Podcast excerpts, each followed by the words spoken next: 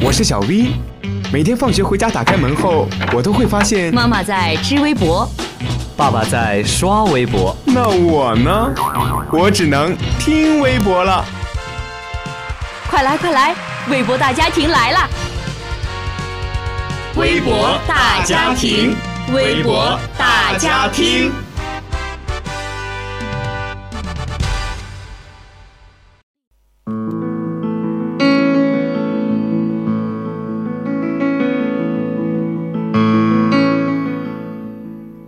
听众朋友们，大家好，欢迎收听今天的微博大家听，我是刘婷。接下来呢，就让我们看看微博上又有哪些新鲜事儿吧。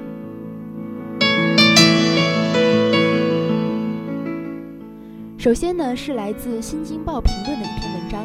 最近啊，反腐剧《人民的名义》热播，不少体制内的朋友认为该剧尺度很大，真实的反映了地方政治生态。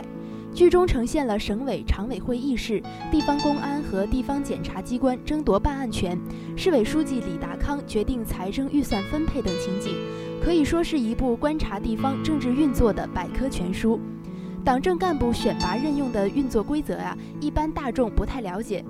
这次《人民的名义》则生动地展现了汉东省干部选拔任用的明规则与潜规则，十分值得玩味。《人民的名义》既是一部反腐剧，也是一部政治剧。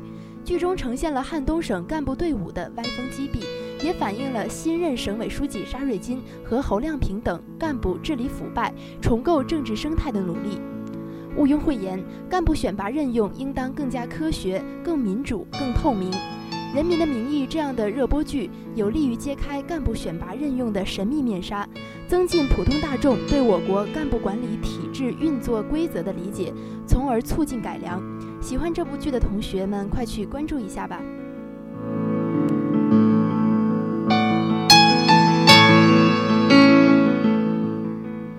下面呢是来自新浪的一条微博，一位八十七岁的老奶奶用钢琴演奏《梁祝》，她呢就是中国第一代钢琴家巫伊丽老师。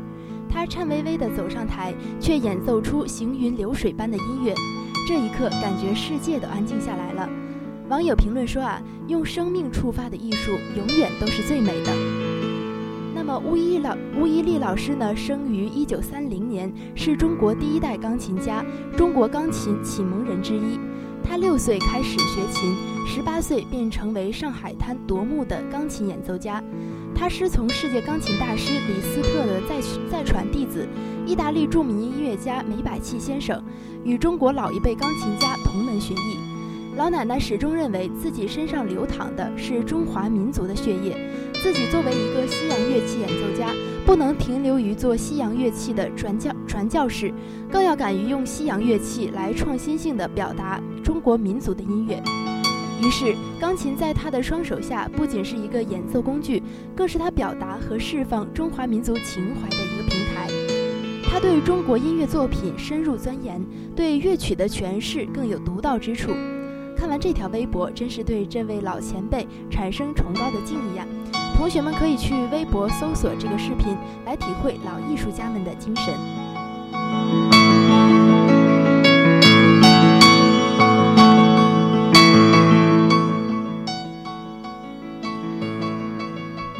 最后呢，是来自中国新闻网的微博，说普通话普及率要到百分之八十了。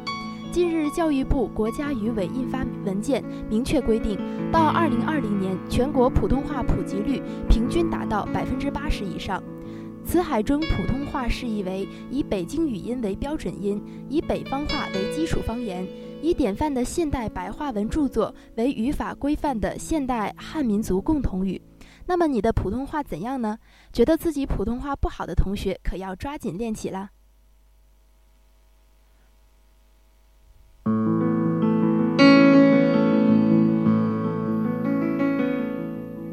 好了，今天的微博大家听到这里就结束了。您还可以在荔枝 FM 上搜索相思湖广播电台收听我们的节目。